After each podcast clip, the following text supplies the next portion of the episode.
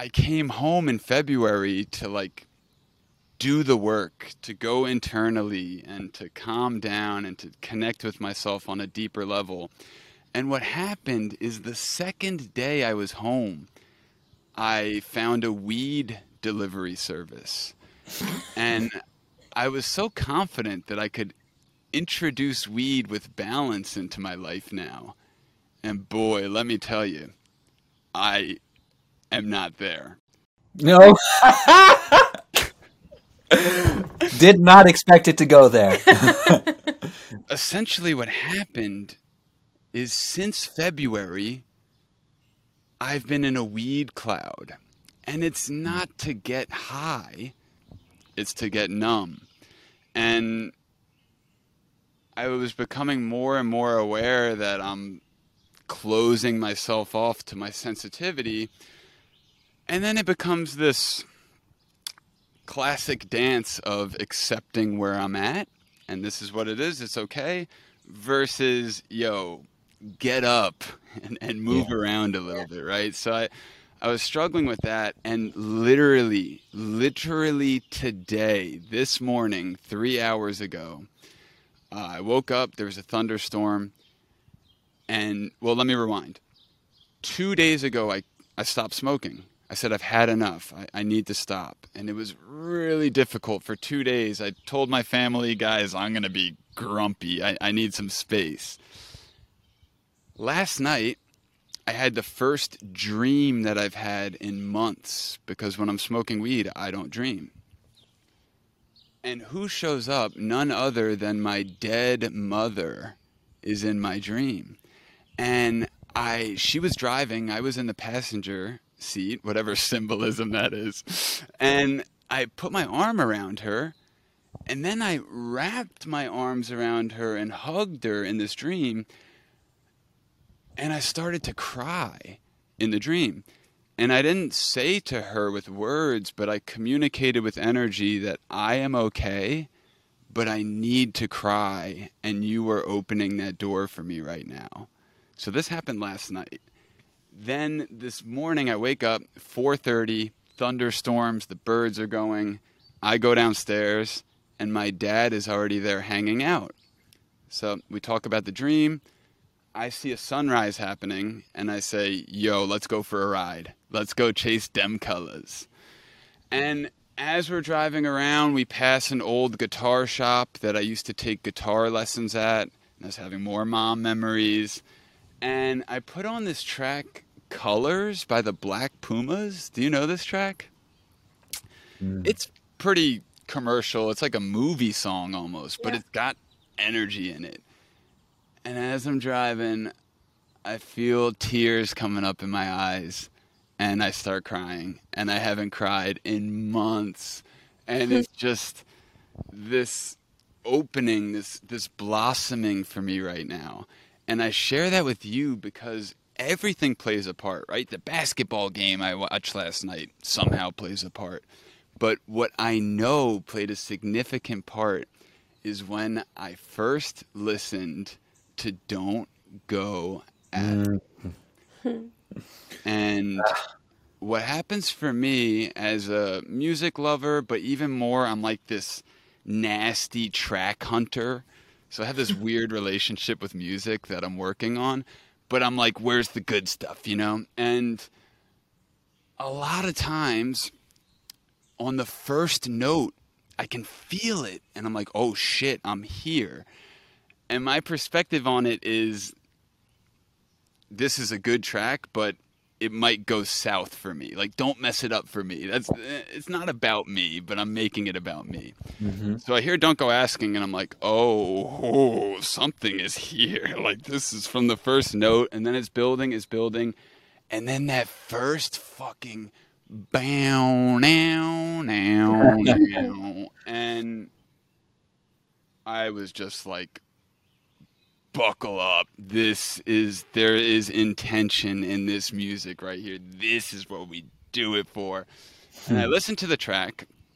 Generally, I don't like vocals. I just don't like them. I don't want your lyrics interfering with my experience. That's just how I am. but every once in a while, Every once in a while, they hit me right in the fucking heart. And I don't know who of you or your friends or what you sampled did the vocals on that. Thank you so much. That's you. Oh Yeah. my god. yeah, I, I just I just kept on layering, and it was like those chords. We really enjoyed them, and we were just kind of wondering, like, yeah, can't we just? Because there's something to say, but we didn't want to make it too specific, and like having just one vocal usually takes all the attention, but to have like a group singing together, that already makes it more dispersed. and we, we thought maybe that way more people can connect to it. And you did. so yeah, man. Yeah. Yeah, I think I think some people actually kind of need vocals to guide them or they prefer it. Let's not say they need it, but they hmm. prefer that. And for me, generally I don't, but I like vocals in foreign languages or with some level of vagueness so that I can have my own experience. Yeah. Yeah. That's what I love about electronic music. To me, it rattles my subconscious, and then whatever comes up, comes up.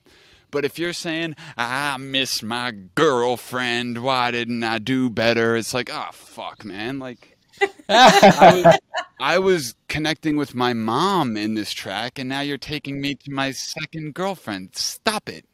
But you know, the thing is like I you should I think this is a reason why generally you should keep lyrics a little bit more ambiguous because usually it's about communicating a feeling and not for me at least and probably for you as well but with a lyric you can really convey like this Yeah. was my house this is what it looked like.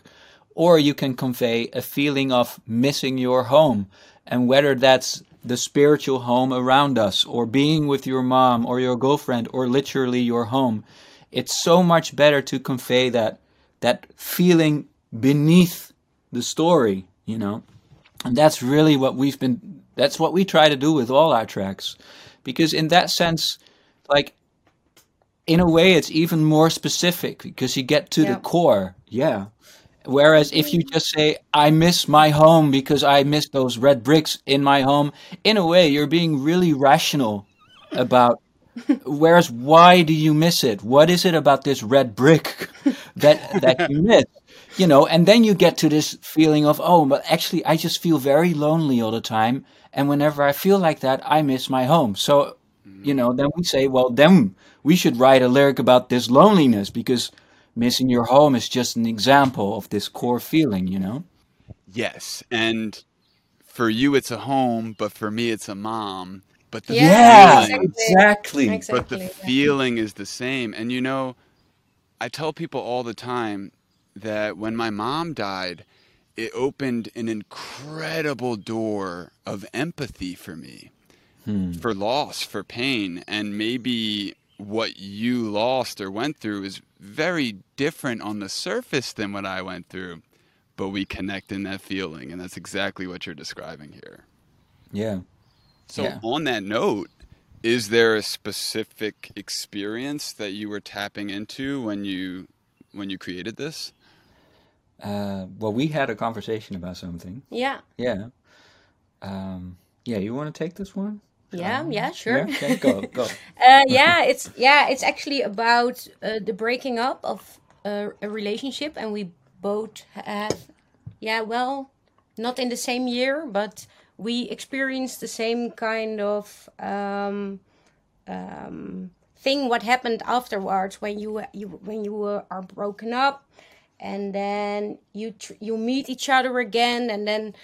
Um, always someone asks like like starting the chit chat and then but you know like yeah this is not where it's about you know it's Yeah. it's it's a deeper thing and you don't have to you don't have to ask it and yeah that's yeah like actually it was like um one of us asked the other like how do you cope with this right I was yeah I was kind of broken up. Yeah. Like uh, Roswitha had a relationship like uh, like for her it's really a history thing because it's like years ago, but she, you she used you had used to have a 12 year relationship. And when that ended, of course, in a year after that, you have to find out how you communicate again.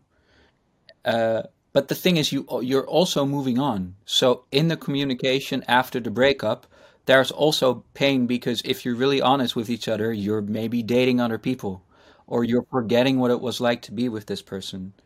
And sometimes I just had a relationship broken up just when Corona started. So that was last year. And I asked Roswitha, like, uh, hey, my ex is asking me how I'm doing. But if I'm really honest, then I'm saying I'm in a process of letting you go and being happy that certain elements aren't in my life anymore. Um, and of course, I don't want to say that, but if then somebody keeps asking me how I'm doing, then it sort of becomes this sort of push and pull. And I was asking Roswitha for advice about that. And and in a way, it was just like, don't go asking how I'm doing. The and after after that, we say it's all right, because it's it's okay where we are now. We don't know, we don't know each other's lives anymore in the present, and that's okay because we need to do that for whatever reason you know? I'm having all types of emotional responses right now because this is exactly what I interpreted when I heard the song. Literally. And I mean, it's the timing is just divine, you guys. yeah, fucking nailed it. nice. That one's gonna be in Amsterdam in a few hours, so Yeah. it'll it'll hit you in a little bit. Yeah, I'll send it back to you. But yeah, the timing for me, I mean, that's exactly where I'm at. I don't want to get into too many details out of respect for my lovely former partner, but um, we've been chatting a little bit, and it's it's along those same lines of like wow part of my process right now is is letting go of of us i guess. And actually i really do believe deep down that the best thing that one could do to not rectify a relationship but to have a, a the best relationship moving forward is to let go. And that's essentially what i'm going through right now. And when i heard this track it just Ooh, man, it got me in that zone. So, first of all, the first is thank you um, Yeah. on behalf of me and just Yeah. humans, let's say. Forget about electronic music fans. Let's just say humans, because look, what what you what you made did something to me, and that changes the way I interact with my dad and my stepmom and the strangers I see in the street. It is all connected. So the grandma that was loving my vibe at the grocery store yesterday, maybe she doesn't know your track, but she's still getting touched by it. I love this. Uh, so first of all, thank you, and second of all, just authentic, direct feedback that what you intended to send was directly received. In fact, so much that it has been difficult for me to really enjoy other music right now. So I thank you with anger for that. We're happy and sorry. yeah, exactly. Like, sorry, not sorry. Sorry. Yeah. Sorry it was that good, guys. I always liken it to going to an amusement park. And if you ride the fastest, most exhilarating roller coaster first, and then you go on the old wooden one, it doesn't give you the same thrill. So when I discover music that touches me in a certain way, the club banger just doesn't do it for me the same. There's a time and a place for everything, and that's why I love this. But this track really took me to another place. And then I listened to the remix and I was like, what the fuck? This is like They did such an amazing job. incredible. And then Yeah. having Yeah. known the lyrics and the vocals from the original and seeing Yeah, what yeah, yeah, Mira yeah, and Chris did with that. Ooh. So tell me how that came about. You came up with Chris and Mira. Yeah, yeah, yeah. I'm a huge fan of their productions and as well of their DJ sets and performing. So, but I was also a bit because made a list, you know, like who, and I was with them. I was like, okay, this is out of reach, but fuck it. Right. Just as a side note, like Ros Roswitha is is the one that knows all the DJs and all the tracks. I don't know anything. I remember one. T- I remember one time that uh, Roswitha was talking about Richie Hawtin, and I said like, "Yeah, who's that?" and you know, so that's me. So she was like, "Yeah, Chris and Mira is never gonna work," and I was like, "Oh, it sounds cool. Let's do it." yes. Yeah, there's value in your ig- there's value in your ignorance, brother. Believe it. Yeah, yeah, yeah, exactly. yeah, that's true. That's really Um, true. yeah. So, um, damn, but and they just did it. yeah. Yeah, it's kind of weird, but right? Yeah, they- they were like, yeah, we think this is going to work. We're going to try it, and um, but we think we have a nice idea about it. So uh, then we were already like, what? Yeah. Can you take me through the feelings of that first listen of the remix when it came back to you? Oh, you should tell. You should tell about when you listened to it, and then you because you listened to it before I did. yeah, yeah, yeah. And you, oh, yeah, yeah, and you yeah. heard something, and then you were maybe a bit worried about. All right, go. Yeah, yeah. yeah, I was it was because it's really funny because it starts out with yeah, a lot of our original stems, you know? Like but a bit slower and and but it's it's pretty much uh, all our stems. So that's that's all the different tracks. And then at some point you have this and then the voice comes in and and then I was like stupefait, like whoa. But then I instantly thought like, yeah, what what does Merlijn think of this, you know? Like because it's his voice, but then like and so I I asked him like, what do you think of it? the voice. and then it was like, yeah, I didn't listen to it yet, so yeah. Who's who's Mira? I didn't listen yet. Yeah, yeah, yeah, yeah. That's really, yeah. God damn it, Mira, always asking my attention. um, so then I listened to it and uh, I thought, okay, it's pretty cool. Oh, they did a slow version. That's nice. And then the vocals came in all chopped up. And just as a background thing, like I, when I was a teenager, my two, ma- two, tool, uh, that my two main bands were Radiohead and Tool. I don't know how well you know Radiohead, but they have a lot of chopped up vocals in there, and I I love that sort of oh it's real, but it's also broken and it has something beautiful, Like my heart. like my heart, like all of our lives. Why, which is why we're in music, you know, pretending to try to heal others, but actually, anyway. We are all one, brother. Oh yeah, oh, yeah, definitely. uh, but so I heard the chopped up vocals, and it was like, it felt like they understood, you yeah. know. Yeah. So I was actually kind of like not really crying, but my eyes were kind of moist, so to speak.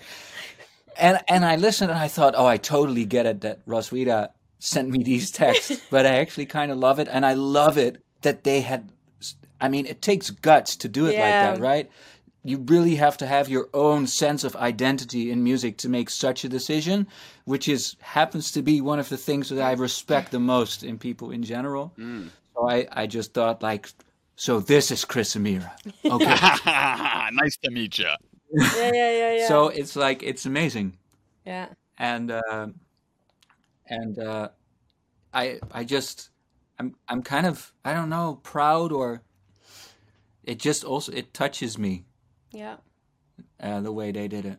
That is beautiful. And thank you for sharing that with us. It's it's so nice to hear the perspective from the artists.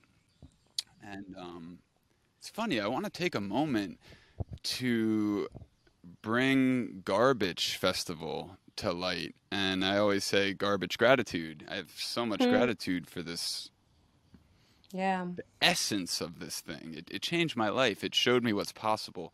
My first Garbicz, I remember I was sitting there tripping at Buck Corner, and it was just, I literally said to myself, this is like seven times better than what I dreamed heaven could be. Seriously. And then when you open yourself to what's possible, everything changes. Um, but then in my second year of Garbicz, the reason I'm bringing it up right now is because before our chat today, I did a little research and I said, How did we first start talking? So I went all the way in the history of our DMs. And in August of 2019, I sent you a video that I can no longer see, which is cool. and I said, guys, thank you so much for the dance at Garbicz. Yeah, yeah, yeah. And that turned into a conversation. And then there's a couple layers to this. So I want to walk you through it. So, on one hand, now we're connecting in 2019. And it led to you reaching out to me and saying, Hey, I really like your videos. And I knew that we had something more than just like, Hey, maybe you can do marketing for me. Because some artists approach me like that. Yeah. And you guys were like, We're making our, we're having our first release with the other eye. And this was the Fields EP. Am I right? Yeah. There was a track on there. It was Passat. I don't know how you say it, but Probably like that. That. Yeah, I really connected with that track. And in that moment, I felt connected with you as humans and the music, and I knew it was your first release. So I put a little a little something extra on the videos and I just watched them and I'm gonna put them into this podcast as well, just as a, a reflection point.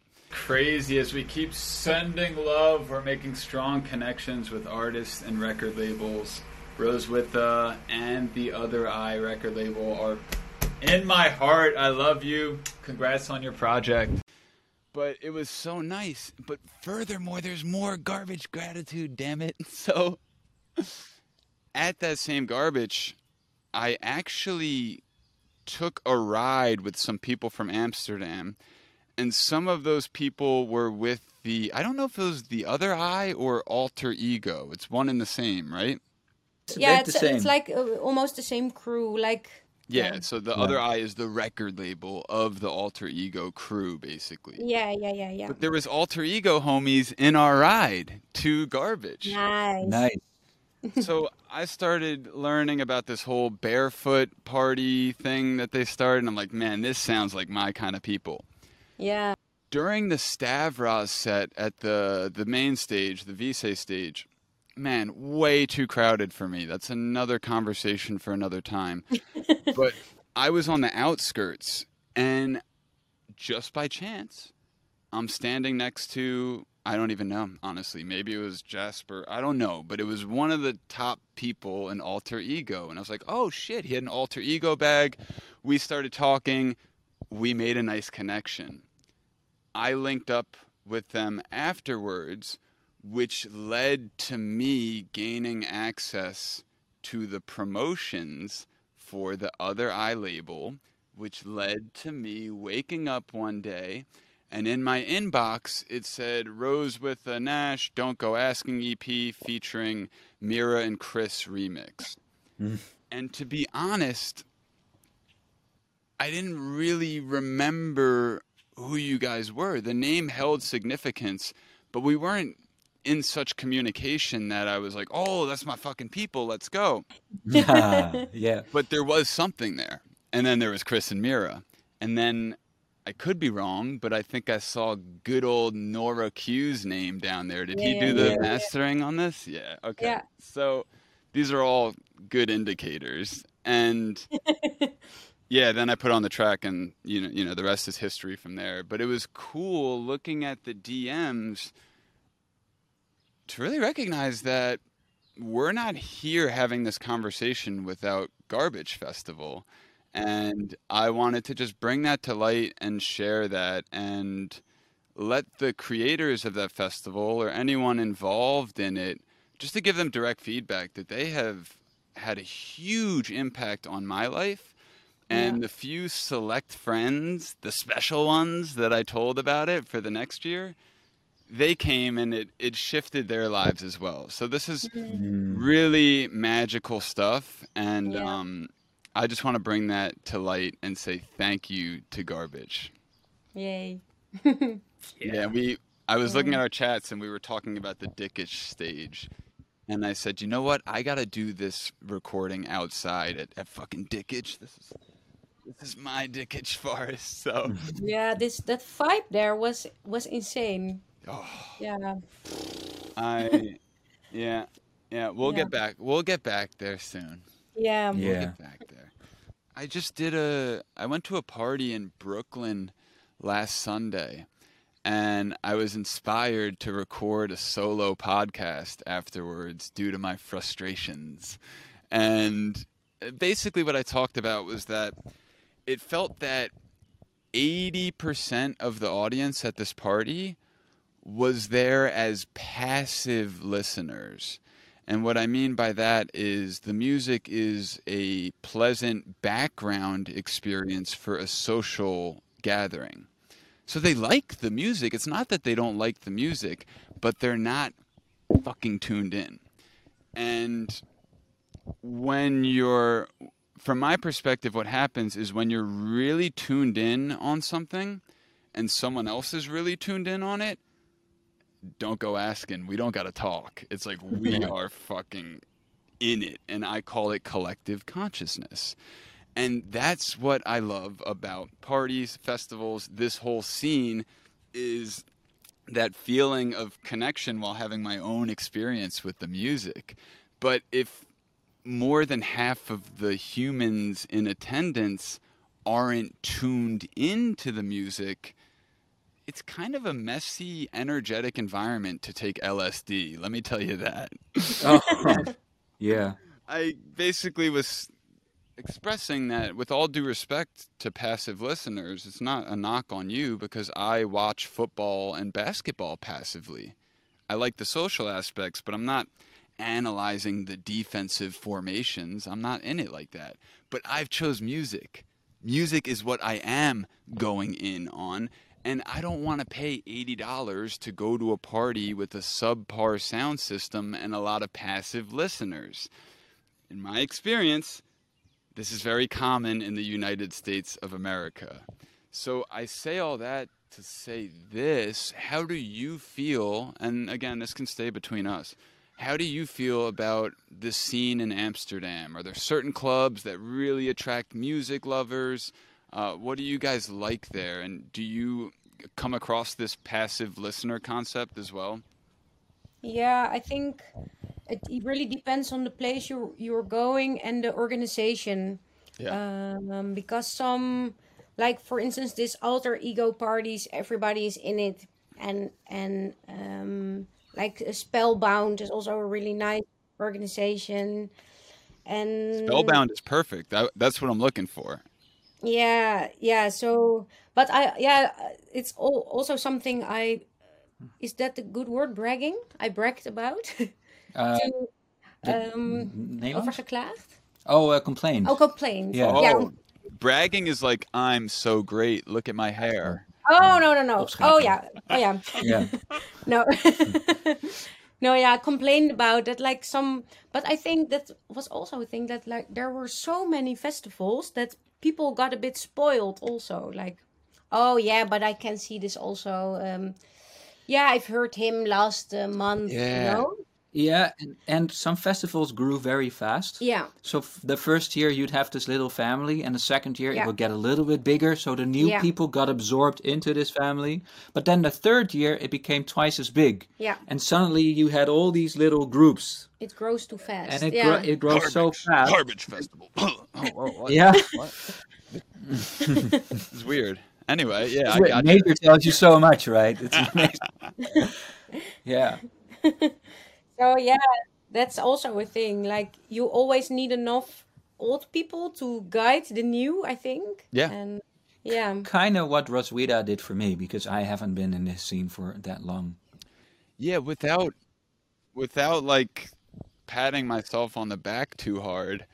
this is the voice I want to represent in the in the scene and in the community. And that was my intention in recording that podcast. It wasn't to um put down passive listeners, it was to reach out to people who may feel the same and say, "Hey, where where do I go to get tuned in?" And if there really is nowhere, who wants to create something? And I'm talking about experiences with maybe 20, 30, 40 people. I don't need more than that. Um, to me, it's about the intention. And if we're all focused on the same thing, and that's the music, like, watch out. But that Yeah. Yeah. it's so true about the like, oh, I've seen her play before and I've seen him Yeah. in this. What I'm practicing is I don't know if it's Buddhist or what, but it's this idea that every time you see a tree, it's the first time seeing that tree. And when you really look at it like that, in this moment, it is the first time. And there's so much to get lost in this tree that I'm looking at. But I think it's natural for our brain to make patterns and make things easy, safe, and efficient. So the brain is like, oh, it's just a tree. So we're like, oh, yeah, it's just a tree, whatever. Can I inject a word? What's that? Well, the word I'm thinking of when you're saying this is novelty, Yes.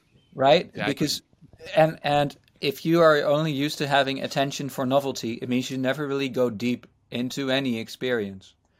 You're just looking at this outside stim- stimulus and you're waiting for it to do something to you. So it's eh, I'm going to be critical now, but it's also a very lazy way of experiencing because you're just waiting for this thing to happen and then you you want it to move you instead of you allowing yourself to be moved.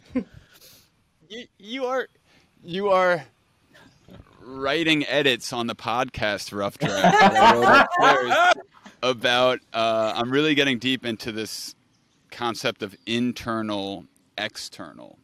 And it's just a check-in for me. So when i'm laying down on my bed and i'm on instagram and i'm just searching for something to give me some kind of fulfillment i know that that's external.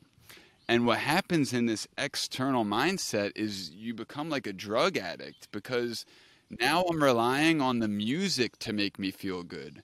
So I'm looking at it with expectations like, hey, take me out of my misery, come on. Whereas when you're grounded internally, you said the magic word, you allow things. Yeah, man. And it's so different. Yeah. And also, real quick on that note, because you said novelty, I just Yeah. watched a two hour podcast essentially about dopamine and what that really is. Because, you know, I've been using this word for years and I finally came to learn about it. And a big aspect in dopamine release is novelty. So that's this whole mm. like, oh, bored of this. What's next? What's new? Yeah, yeah, and yeah. you can get caught in this sort of autopilot lifestyle where you're dependent on the circumstances around you to decide how you feel. And when you live that way it's easy to get bored. What's the next city? What's the next girl? What's the next song? Blah blah blah.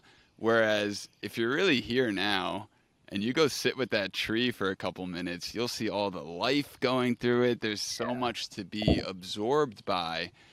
But i think that the way that we're living our lives and the way that cell phones have evolved and social media, it's all sort of external grabs. And I think a lot of us have been conditioned now, our brains, to react that way. And I'm starting to notice it in my life. And it is a huge point of concern. Like, I'm Yeah. grateful to be aware of it, but I'm also starting to understand the depth of it. And if it's happening to me, I can only assume that it's happening to other motherfuckers. Yeah. Yeah, we were just talking we about We were it. just talking about Yeah. this. Yeah. yeah. Of course you were. Of course we we were talking about this all day. What were you, what were you talking about? uh yeah, what was the thing you just started a conversation about the phone thing? yeah like i i when i have to do a lot of work on on my phone or or things like that but there's a lot of time around it that you're just doing this you know like automatically it's just Yeah.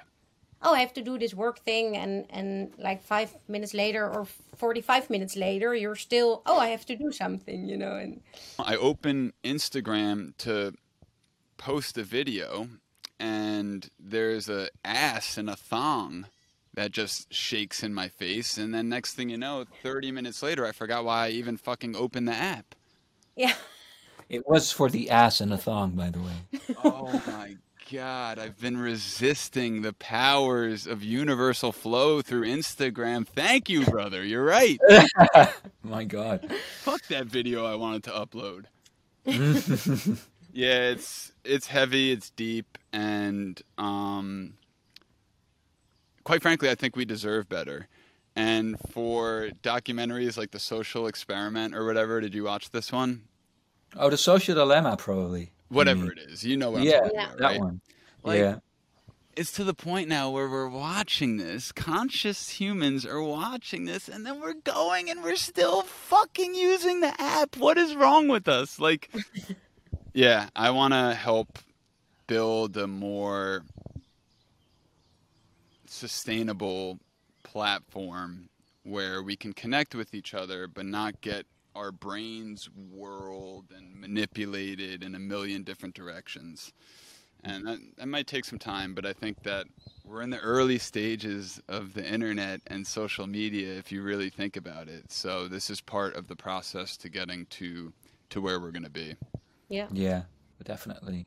Yeah, and there are, I I see a lot of people around me feeling the same thing and wanting to start like Yeah. something, Yeah. you know?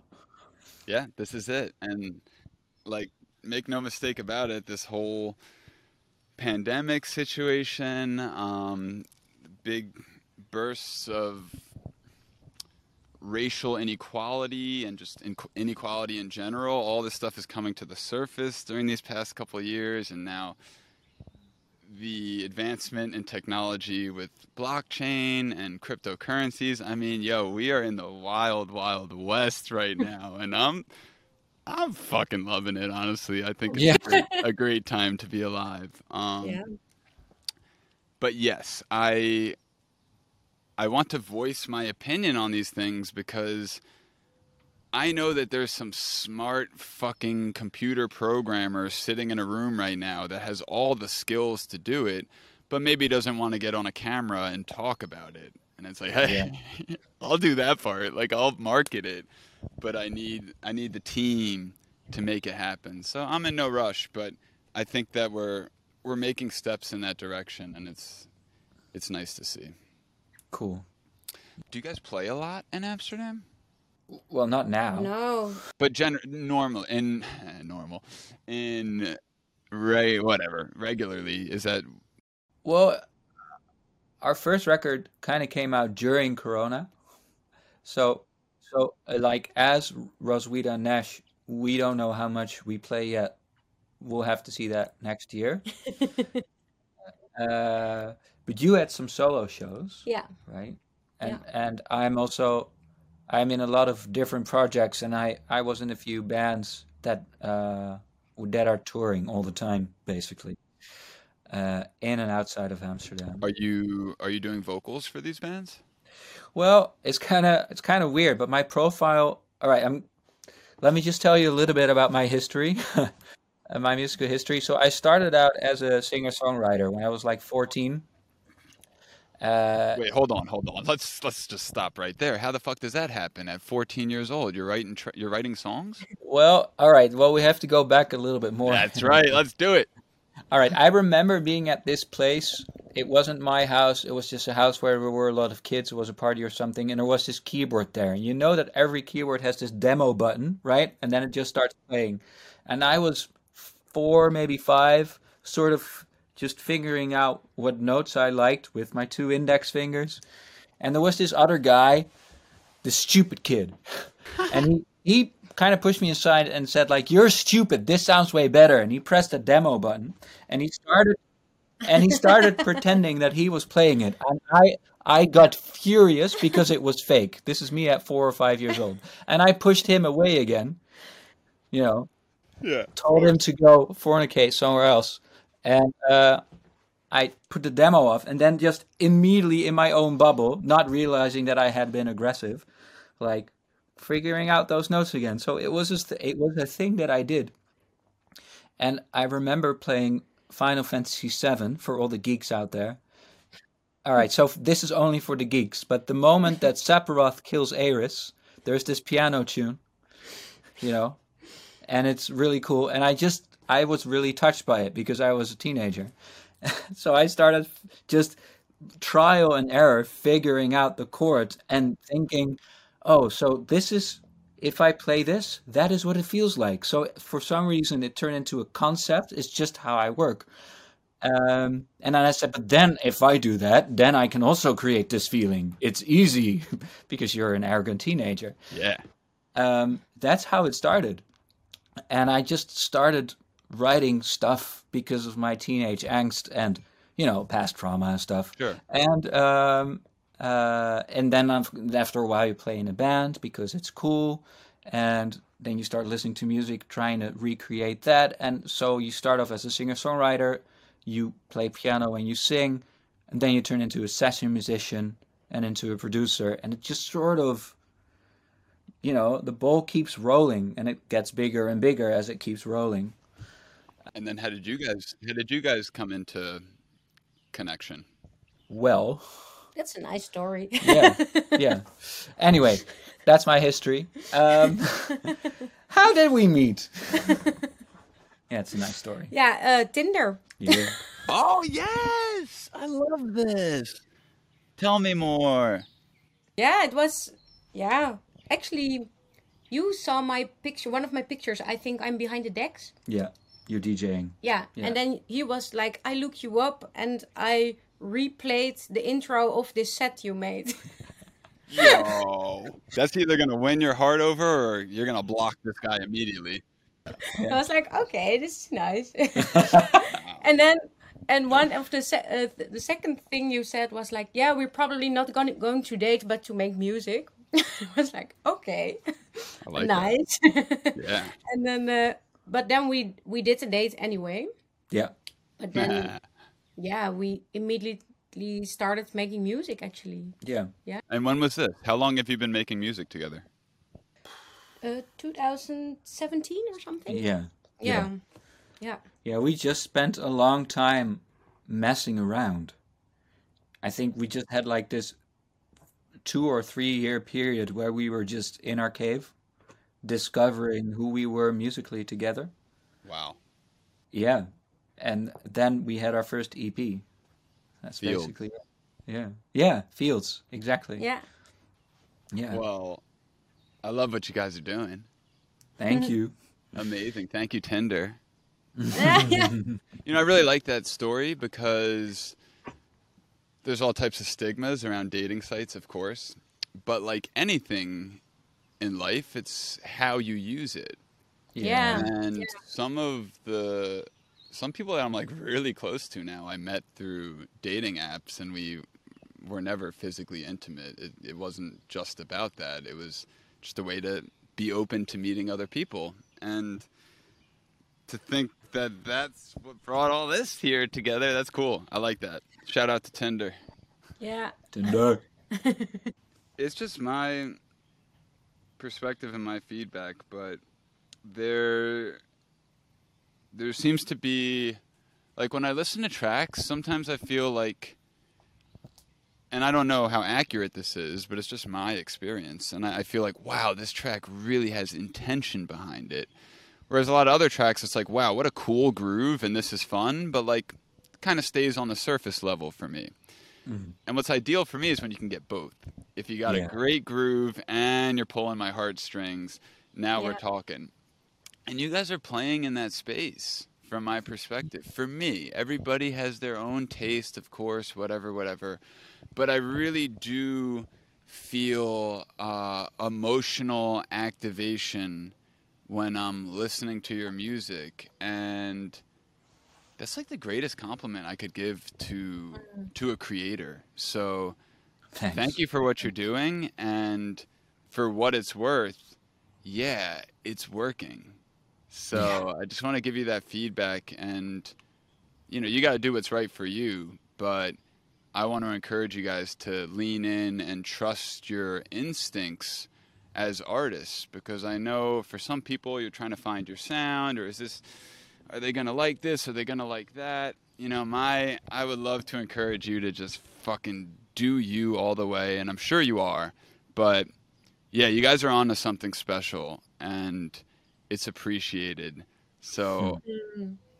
I'm like probably gonna end this call and get on Google Flights, look up a little Amsterdam action, and uh, you know I'm gonna use this opportunity to invite myself to a studio session with you two because that would be a bit of a dream come true for me to just see you turning knobs and kind of see what a jam session is like in the studio. Where do you guys record? Uh, yeah. Maybe, Here? maybe we should. Are you in the studio? Yeah, yeah. Maybe. wait. Just, just. Yeah. Okay. So. Ah, but my laptop is hooked up. All right. So let's see. Okay. Oh yeah. Holy shit. Okay, so help me understand why. What do what do why so many keyboards? Right? What do they offer different? Uh, What's that over there? Hey, let's go back over there. Is that a bed? no, actually, that's a. All right. Yeah. That's a mixing desk. Oh my god! Yeah. so. Why so many keyboards? I see this all the time, and I'm like, wow, but why? Yeah. The the thing is, all right. To start with, we share the studio with uh, some other people, so we can make rent. Yeah, of course. Uh, and one of the people we share it with is another keyboardist, and he is really into that stuff. I tend to like to have one tool and like go really deep into it. So I don't. Not all those keyboards are mine. Sure. Uh, but why so many? What is the functionality difference in in a couple different keyboards, for example? Uh, well, how technical should I get? Yeah. Um, I, I, I, I would say that instruments made in a certain age sound like that age. Hmm. So if you want to have that old sound, you you better get an old keyboard. Wow. And then you're gonna need the adapter, and the yeah, I love that. But of of course, it's more it's more nuanced than that. Yeah. And we always come back to the same We always come back to the same keyboard, which is the Prophet. the prophet. The Prophet. The Prophet. Shout out to Prophet. Shout out to Prophet. We always come back to that one. Um, but I mean, there are so many sounds, and the more you get into it, the more subtle it becomes. Mm. So, so that means you start buying stuff which sounds a little bit different to you, but someone who doesn't know anything about it will say it sounds the same. You know? I love, I love that world of subtle details, and you only get there when you focus on one thing. You can't do that with everything. You need the deep focus to do that. And and the weird thing is maybe the audience doesn't hear the difference, but it can help you in your own process to make the musical decisions. And the audience does hear that. they feel it. They feel it. Yeah, exactly. That's cool. You know. But it's also just geeking out. you know. Definitely, but you got to geek out. and if you're playing with more confidence because you know that this little key is different, it's going to Yeah. allow you to flow and, and perform at a higher level, I believe. And the audience may not know why, but they don't motherfucking need to know everything. Don't go asking. Don't go don't go asking, you know. Stop asking me so many questions, damn it. so, what are you doing today? Are you working on music? Yeah, we're actually Yeah. doing a remix. We're, we're working on a remix, so um, What's that like? What do you like doing remixes? Yeah, do we are we enjoying ourselves today? yeah, We are enjoying ourselves today. yeah. Good. Uh, what is it like? It's really funny because you get um, you can take a look in someone's kitchen. You know, like Yeah. how how Yeah. does someone do it, and how do we do it, and how can you merge it and uh, pay respect to the original track, but also do Staying, your own yeah, thing. Yeah. staying with yourself. So that's that's really nice. But there, the, Yeah. the, the fundament is already there, and then you're Yeah. I always refer to the blank canvas as a creator. And Yeah. it's when you're sta- staring at the blank canvas, you're like, oh shit, where do I start? Um, sometimes it's nice to have something started and it's like, oh, let me put my own little spin on this. Boop, boop, boop. Yeah. It's it's like in a way it's more reactive. Yeah. Like you have to be just active when you start. You just have to start. Yeah. But when somebody gives you their songs and they give you all the elements as, you know, that you can influence in any way that you like, you react to what they make. And you also make decisions about what you like and you make decisions about what you don't like. And it's really also a processing of letting go that, oh, I don't really like this element out of your track. That's nothing personal. What can we do with this? So, yeah. And Um, it's pretty awesome. again, this can stay between us privately, but I'm really interested in like the egos in the music scene and just the artist scene. And you know, what happens when you send your track to be remixed and the remix is incredible and everybody loves the remix and nobody pays attention to the original? Like we all want to sit here and say whatever, it is what it is, but does that does that feel a certain way? I mean, have you encountered that, or do you know people that have? Have we encountered this feeling? No, I don't think we have. we don't. No. Um, okay, so this never happened before, but maybe we can imagine what it would be like. Yeah. Because on one hand, it's giving tons of eyes on your project. If it's your EP, but the one remix got all the shine. On one hand, it's people are still seeing you, but I think on the creative side, it's like, no, I, I made that. you know, I don't know. By the way, you can keep this answer in the interview if you like. Okay. As far as I'm concerned. As far as I'm concerned. Sure. I know what I would feel like. Shall I start? Yeah. All right. I would probably like the negative trigger for me would be a feeling that I'm not good enough. Right. But my defensive mechanism would probably turn that into analyzing what made that other song work and your own song not. That's growth mindset, brother. Yes, but the danger in that is that uh, it could be that the original track, even though people don't like it as much, it could be that it was really me. Yeah. So there's a danger for me that I would step away from myself because people like the remix more. And I would struggle with that, and I would find that after a while, maybe a month or something, I would realize the only thing I can do is accept this because every other decision will take me away from myself. I love You know. you. I love you. I, I really do. I don't give a shit if everybody likes the Mirror remix. It doesn't matter. You you you are stealing my heart in this conversation. Hmm. Yes, so hmm. good. Yeah. Did you did you have something, Rose? No, I think the same. I'm calling you Rose from now on. Rosie? yeah, and I think it's still still really beautiful that you are the you are the base of the track, like the, the basis, and and yeah. So it's still it's still you there. Yeah. Um, yeah, and if the remix is also really nice, I think I probably would be like, yeah, but this is a really nice track, so it deserves a big Yeah. crowd. And I think Yeah. you have a way, you are way better at that stuff than I am. I tend to take it way more personal. In that, yeah. That fucking demo button traumatized you. Yeah. that super fucking kid. Jesus. Yeah, really did. look at the look at the energy that still comes up. What 25 years later? Yeah. yeah. I, I have a chip on my shoulder that has to do with auth- authenticity. Well, I I grew up um, with a lot of uh, spiritual people around me, and there was a lot of spiritual bypassing going on. But you're like six and you don't know what it is, but you know something is wrong. So I had this very big anti feeling like, who cares about all this inside spiritual stuff? Just go with gut feeling because making it into a mental thing is bullshit. All you people are bullshit. Um, so I was always really rigidly looking for authenticity, which of course didn't work. Um, so I can sometimes still flare up in, in conversations like that.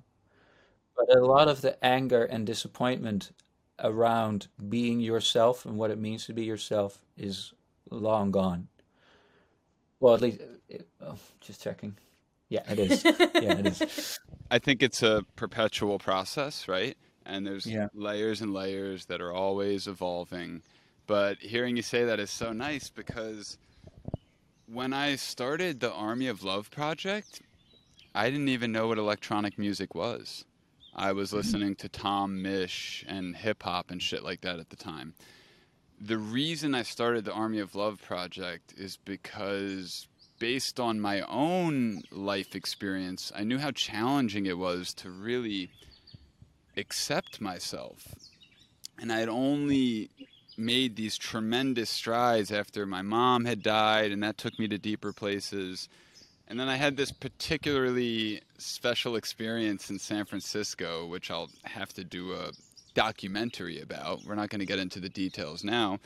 But the point is, I felt very privileged to have this community experience that really opened a new door for me to step towards acceptance. And I say self acceptance, but it's really acceptance of what is happening around us and allowing it.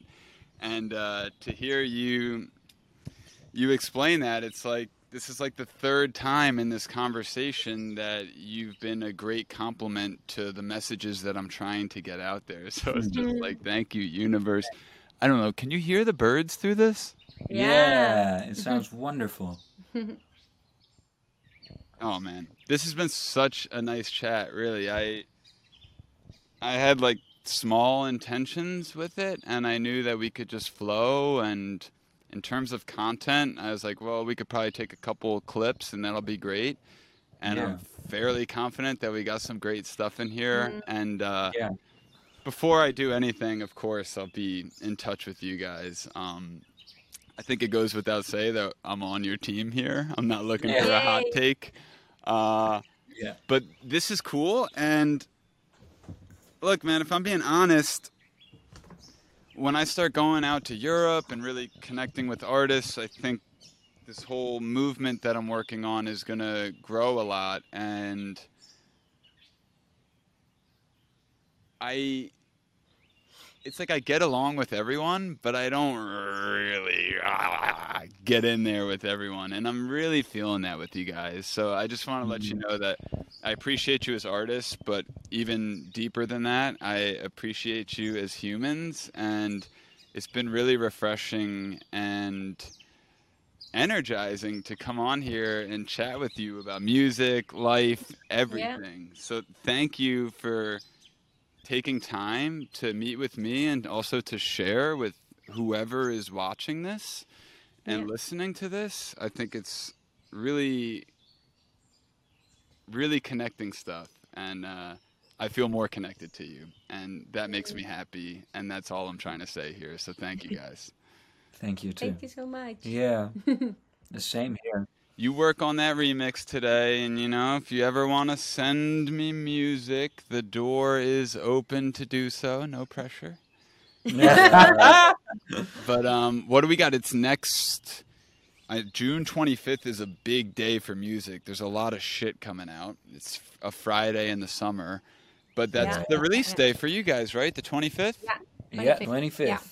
Absolutely. motherfuckers congratulations Thank you. Looking forward. Yeah, we really are. the feedback has been great and um, yeah you guys are incredible so thank you and i can't wait to come to amsterdam and Yeah, give a shout. Yeah, drop us a line. you know what i really want to do in amsterdam with you guys Drugs. no i want to wait until nash is in the flow on the keyboard and then just push him over and press the demo button ah!